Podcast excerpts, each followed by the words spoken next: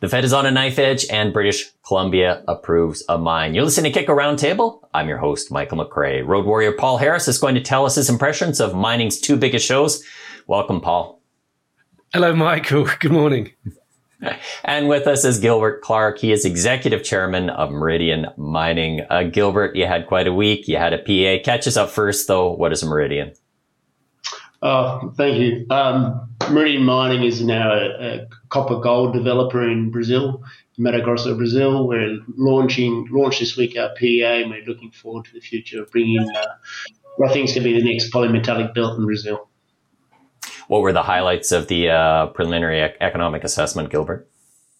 Uh, the highlights were we delivered such strong economics that I don't think we've been seen to the market for many, many you know, years, decades. We had a, a base case scenario after tax US dollars of some 573 million NPV. Um, we had a IRR 58.4% and a payback in 10.6 months, based on quite a large mine, 2.4 2.5 million tonnes per annum. Most importantly, I think we're going to talk about this afterwards. The, the all-in sustaining cost of the first five years is just some 671 US dollars per ounce. So it's really um, showing some economics. I don't think many people really understand how good this project was. And now that we've been able to wrap the economics around it, they can actually see where we're going with it. And congratulations on the timing of introducing that at the start of PDAC. Let's turn to macro. Uh, the week ended with the jobs report. Uh, U.S. non-farm payrolls rose by 311,000 in February, which is above market consensus estimate of 205,000. The markets have been dreading a 50 basis point hike by the Federal Reserve. Strong job numbers from this jobs report would have cemented that. However, Last month's robust January number was revised down and U.S. unemployment rate climbed from 3.4% to 3.6%. That was enough to give economists hope that the Fed may pull back on a bigger interest rate hike. The upshot is, is that it looks like a 25 basis point or a 50 basis point hike will come down to February CPI report due next Tuesday. After a week of sliding, commodities finished the week up. Gold was at the 1860 range. WTI crude was in the mid 70s. COMEX copper futures traded at just above $4. I want to bring back our guests and Paul, I specifically want to bring back you. So, uh, last time we did this, we did it with Adriatic Metals, uh, Paul Cronin. We did it at uh, the floor of uh, the BMO show. Uh, your impression when we were there is, is that yes, precious metal prices have come off the boil. They have been sliding since the start of the year, but uh, people were telling you that, you know, mid 1800s is still pretty good gold prices. Uh, were you getting more of the same news at PDAC, Paul? Yeah, pretty much the same, Michael. You know, the same sort of outlook. But uh, you know what? I think you, there's a obviously a big difference between the producers, the gold producers, and the gold explorers and developers. Uh, producers, they've got uh, pretty good margins at the moment, despite cost inflation. So most of them are making money uh, continuing to pay down debt, strengthening balance sheets, uh, dividends, shareholder returns, etc. I think the the outlook for the sort of gold juniors and developers, the explorers and developers, is perhaps not quite so rosy. Um, a lot of people think that this year is going to be a tough year to raise equity uh, for the gold juniors, um, in part because this year has taken off like a rocket with the lithium explorers and to a lesser degree with copper explorers. There seems to be a lot of money going into lithium exploration companies, a lot of money going into copper exploration companies. And so, with uh, a limited pool of capital available, that naturally means there's perhaps going to be less available for the gold juniors.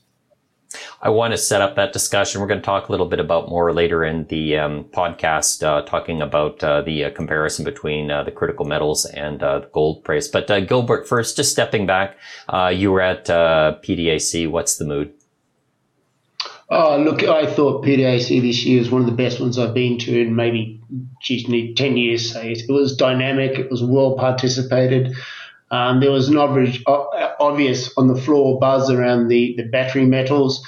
Um, I would say that some of the fund managers and others that I spoke to uh, were sort of kind of debating whether they, you know, has lithium reached or the battery metals reached their peak? Should they redistribute their profits into sort of into hard assets, um, base metal commodity, precious metal commodities?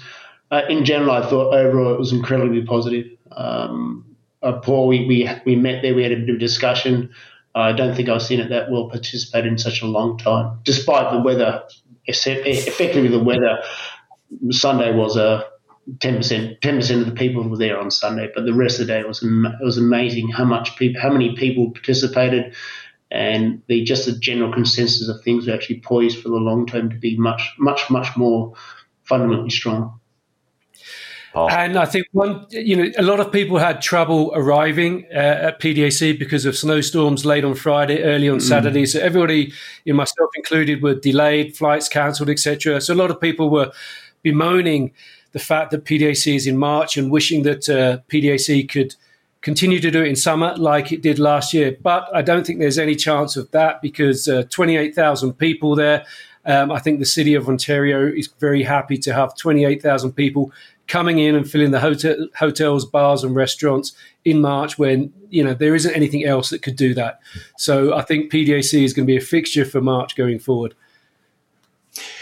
Next up, mining news, but first, our sponsor, uh, Snowline Gold, ticker SGD on the Canadian Securities Exchange and SNWGF on the CQB, is a Yukon-based explorer with one of the territory's largest mineral portfolios, amassed privately over three decades by prospectors Ron and Scott Berdahl. Snowline is going big. They're focused on their district-scale greenfield gold discoveries, and they're well on their way to finding world-class gold deposits. The team has made two significant gold discoveries in their first year, including the Valley Zone on the Rogue Project, a near-surface high-grade bulk tonnage gold system with drill intercepts of up to 319 meters at 2.5 grams per ton gold from surface.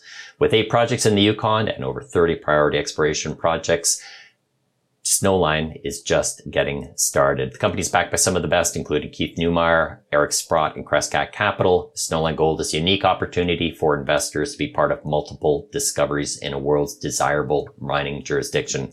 Learn more at snowlinegold.com, ticker SGD on the Canadian Securities Exchange. And we thank Snowline Gold for its support.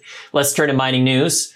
Artemis Gold announced Thursday it has received a permit from the BC government for its Blackwater Gold Mine project, Central BC.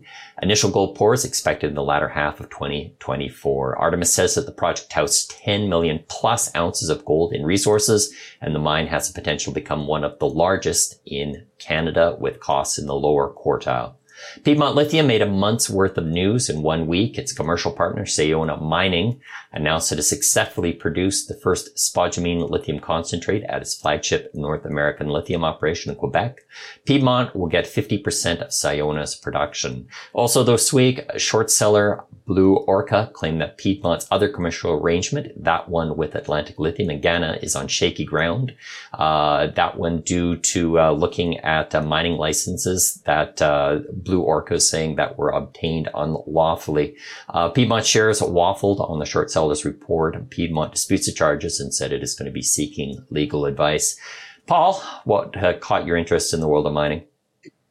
Well, it seemed the authorities in Canada have been in a very giving mood this week as uh, FPX Nickel received funding from the Government of Canada to accelerate demonstration of the technical and commercial viability to produce nickel sulfate and cobalt hydroxide for the electric vehicle battery supply chain from its Baptiste nickel project in British Columbia.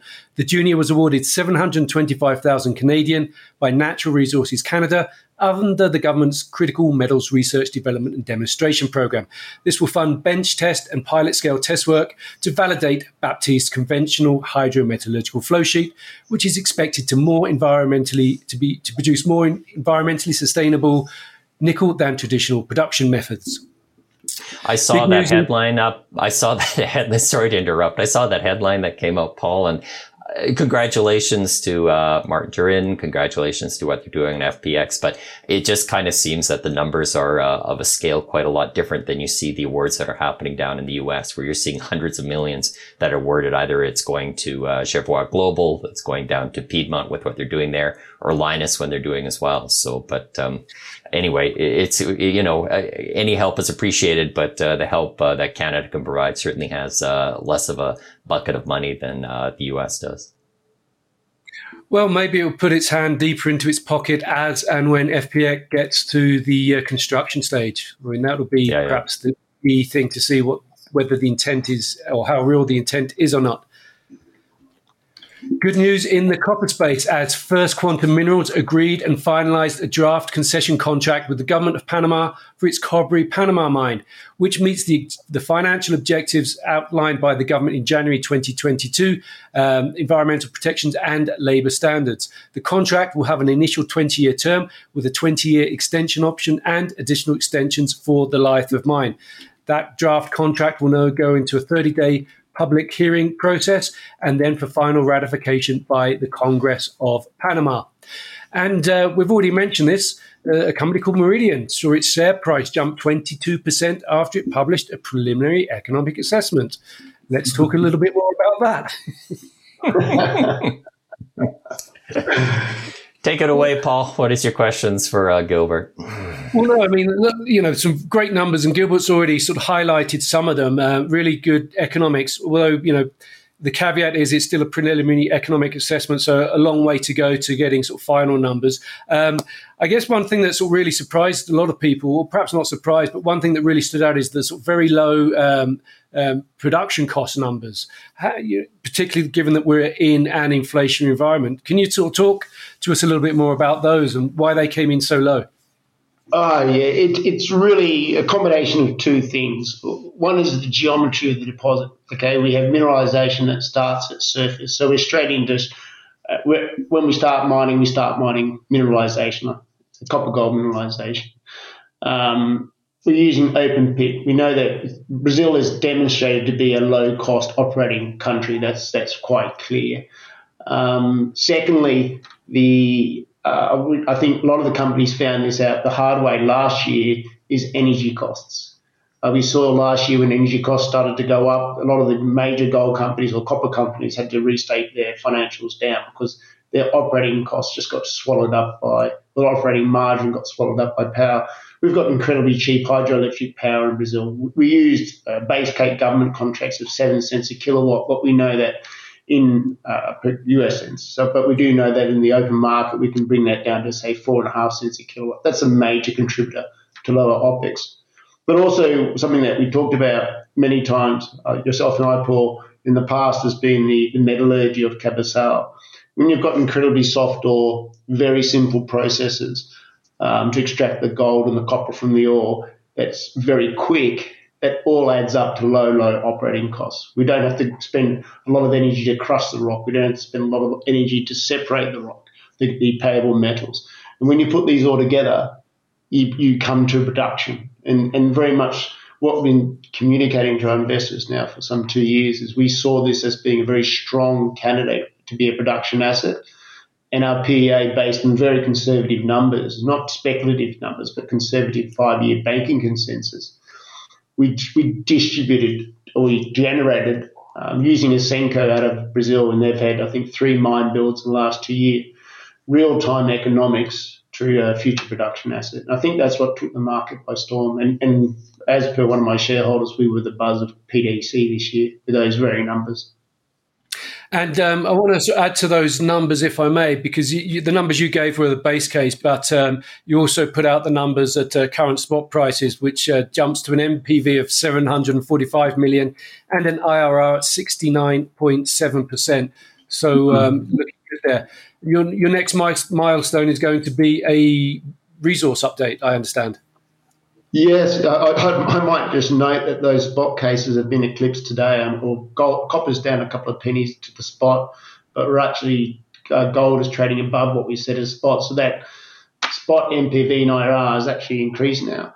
Yeah, um, on we are targeting to do a resource upgrade this year. Since August last year, all of those press releases that we've put into the market, you know, very strong numbers, either been outside of the resource area or in areas converting converting inferred to indicated or infill programs. Um, I think I'm very confident that this deposit has got a lot more to generate in respect to contained metals and increase in tonnages. Um, and I, this is what we will be delivering. Um, I certainly hope to be launching the next phase of the project, which will be going towards feasibility studies in this year, the later half of this year. Um, that is a longer, more detailed project, but the work that we did in the PEA was very much came out of an internal scoping study we did last year. And we, the costing that we used in the PA to this PA, we're actually sort of at the peak of the inflation curve. So as the inflation comes off, I think we should see a, a, a, uh, a correction in some of the capex items. So I can see nothing correspond nothing but upside in respect to Meridian's Cabaçal project. Uh, Gilbert, uh, you work in uh, Brazil. Um, I, I, it seems that uh, the country has uh, turned the page because uh, there's been kind of a lot of good news that has come out of Brazil recently, and I think Sigma Lithium, for example, that's going to be that is, mm-hmm. close to production. But um, I mean, Brazil really had a tough experience with the mining resource sector just in the past decade with those tailing dam failures. why the change mm-hmm. right now in the country? Oh, I think we've had a, a, good balance now of consensus government. So our President Lula is pro mining, but he's basically said, I'm pro mining, I want it to go ahead. But if you're in the Amazon jungle and you want to go in there and clear the forest, I'm, he's not going to permit that. And that is a concern, and that is a right, righteous concern to preserve the environment. The legislature is pro mining. So we've got both a pro mining president in established mining regions and a pro mining legislature. So that really generates it.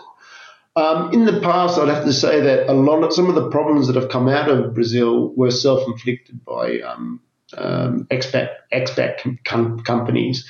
Um, we, very, we very much focus on having a wholly Brazilian management team. And I think that smooths out a lot of the processes. If, by example, the tailing stamp disasters of the last two years with Meridian, we did an EIA, we did social acceptance, so we went straight to dry stack tailings.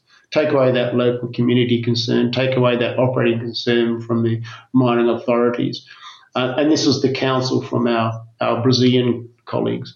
So really, if you try and export another country's um, mining thoughts to Brazil, it's not going to work. You, you, you, ta- you go into Brazil, you adopt their policies and they're quite stringent policies. Um, and you can invest your shareholders' money and give them a return in a time frame that I can only only correspond to say Western Australia and the ability to build mines in such a short period. Uh, let's uh, turn uh, to uh, the gold developers and the gold junior uh, market. As we were talking about previously, Paul, that you mentioned that it could be tough sledding for them just in terms of what's happened with financing. It should be interesting for the producers, especially for the senior producers, because not only are we seeing these sustained high gold prices, but um, energy prices seem to be keeping on to the lower end of what they should have been as well.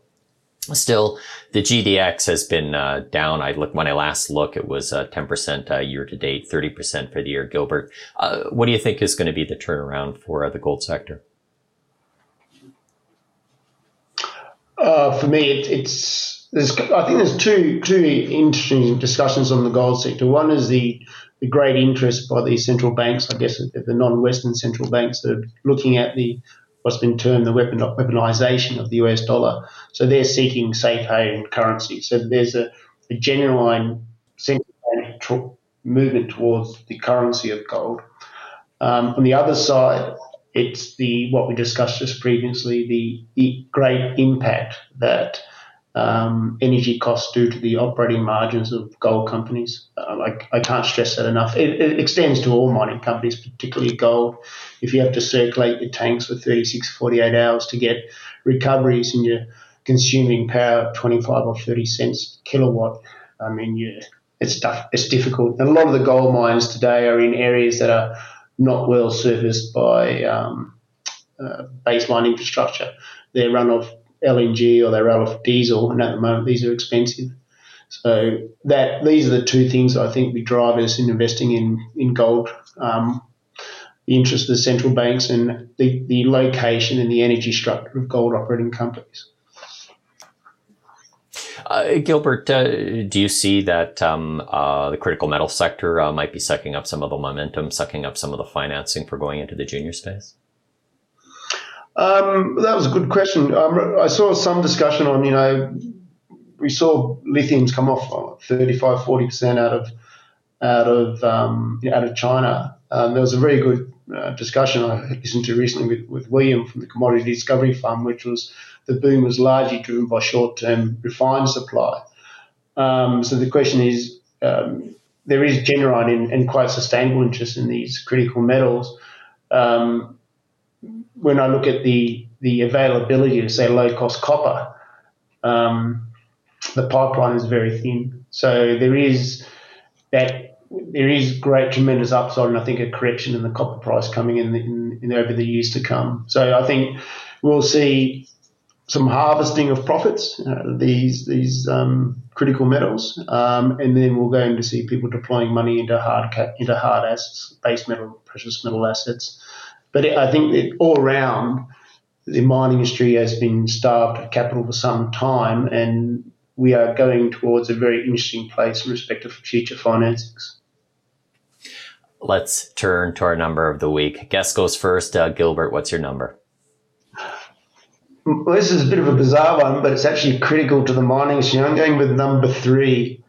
Um, this week at the uh, National People's Congress, uh, Xi Jinping will be elected for his third term, and that's unprecedented.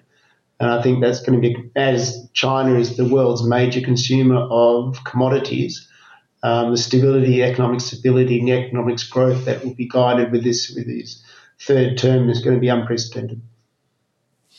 Paul, what's your number? Well, I'm going to stick with the PDAC theme, and my number is 28,000. That's the official number of attendees at this year's PDAC in Toronto. And think uh, think how many more uh, hundreds or thousands it could have added without a snowstorm. So um, my number is uh, 33 to 1. Once again, that's 33 to 1. Uh, the one mining film or slightly mining tangential film, Avatar, The Way of Water, is a 33 to 1 chance to win Best Picture at the Academy Awards. The film has already made it $2 billion at the box office. I believe the Oscars is going to be shown this Sunday. Gilbert, milestones over the next 12 months at Meridian. Uh, the next 12 months, upgrade of the resource statement and release of the feasibility study. And just to, con- that's, well, the fundamental milestone is the creation of wealth for our shareholders. Follow me at uh, Michael McCrae. That's McCrae with two C's. Paul is at Paul Harris Gold. Gilbert, how would you like people to get a hold of you? Oh, please just go to our website, go to info at meridianmining.co. It comes straight to me, and I always reply to any investor or stakeholder. If you like what you hear, tell a friend. Don't forget to subscribe. Have a pleasant weekend.